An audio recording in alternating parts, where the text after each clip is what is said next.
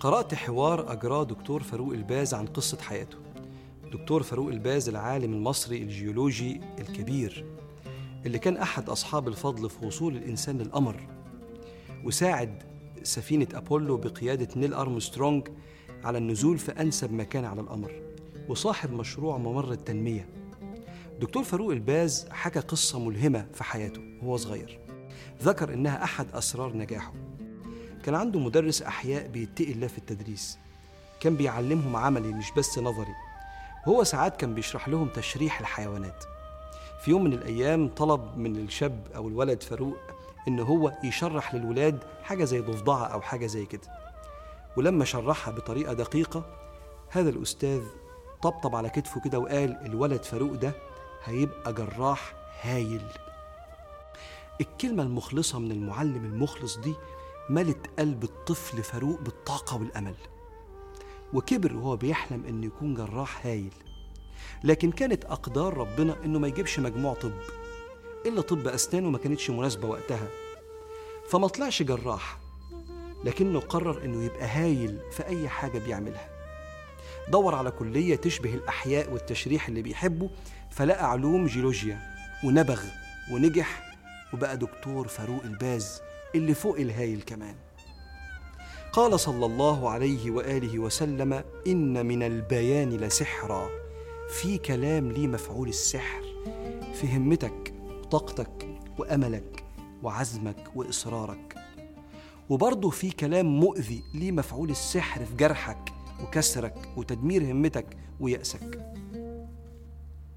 حاجتين عايز أقولهم لنفسي ولحضراتكم لو كنت أنت صاحب الكلام فلسانك يجرح أشد من الحسام يعني السيف.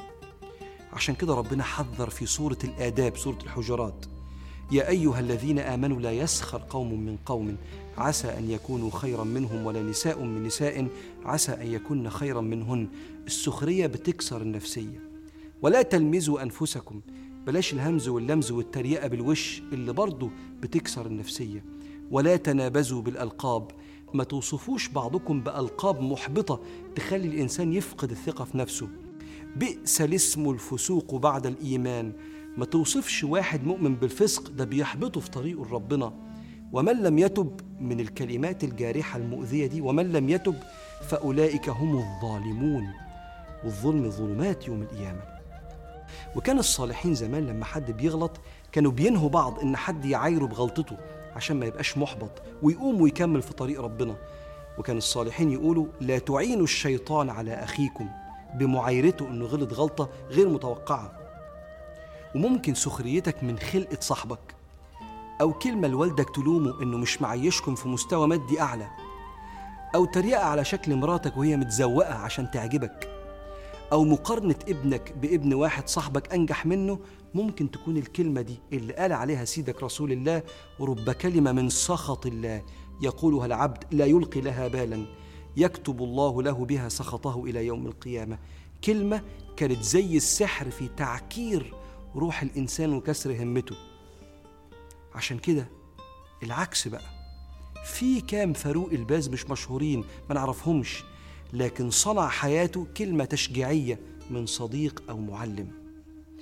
كام أم لمعت عينيها بالدموع على كلمة تسلم إيديك يا أمي على أكلة حلوة أكلتها بنتها وابنها وشكروها فخلوا الروح تدب في عروقها. يمكن يكون الكلمة دي هي اللي قال عنها سيدك رسول الله رب كلمة من رضوان الله لا يلقي العبد لها بالا يكتب الله له بها رضوانه إلى يوم القيامة.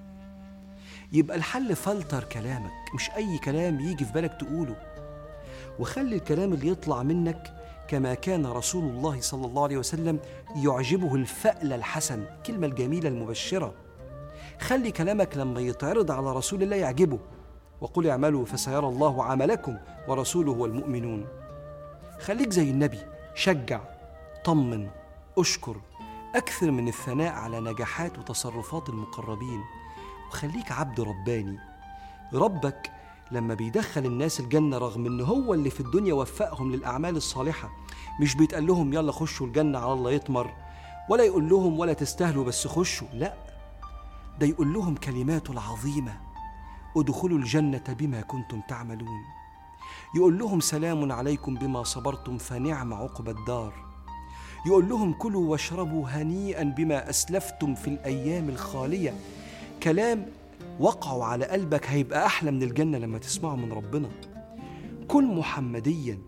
يوم سيدنا جعفر بن أبي طالب رجع من هجرة الحبشة بعد 14 سنة بعد عن رسول الله في اليوم اللي النبي انتصر فيه على أكبر أعدائه اليهود في فتح خيبر فقال صلى الله عليه وسلم لا أدري بأيهما أفرح. بفتح خيبر أم بقدوم جعفر فساوى انتصار أمة على عدوها الأكبر برجوع إنسان. متخيل ده في نفسيته؟ هيخلي إزاي نفسيته في السماء؟ إن من البيان لسحرا اسحر اللي قدامك بجميل تشجيعك وشكرانيتك وثنائك عليهم. فاللهم يا رب العالمين اشرح صدور من حولنا بما يخرج من طيب كلامنا.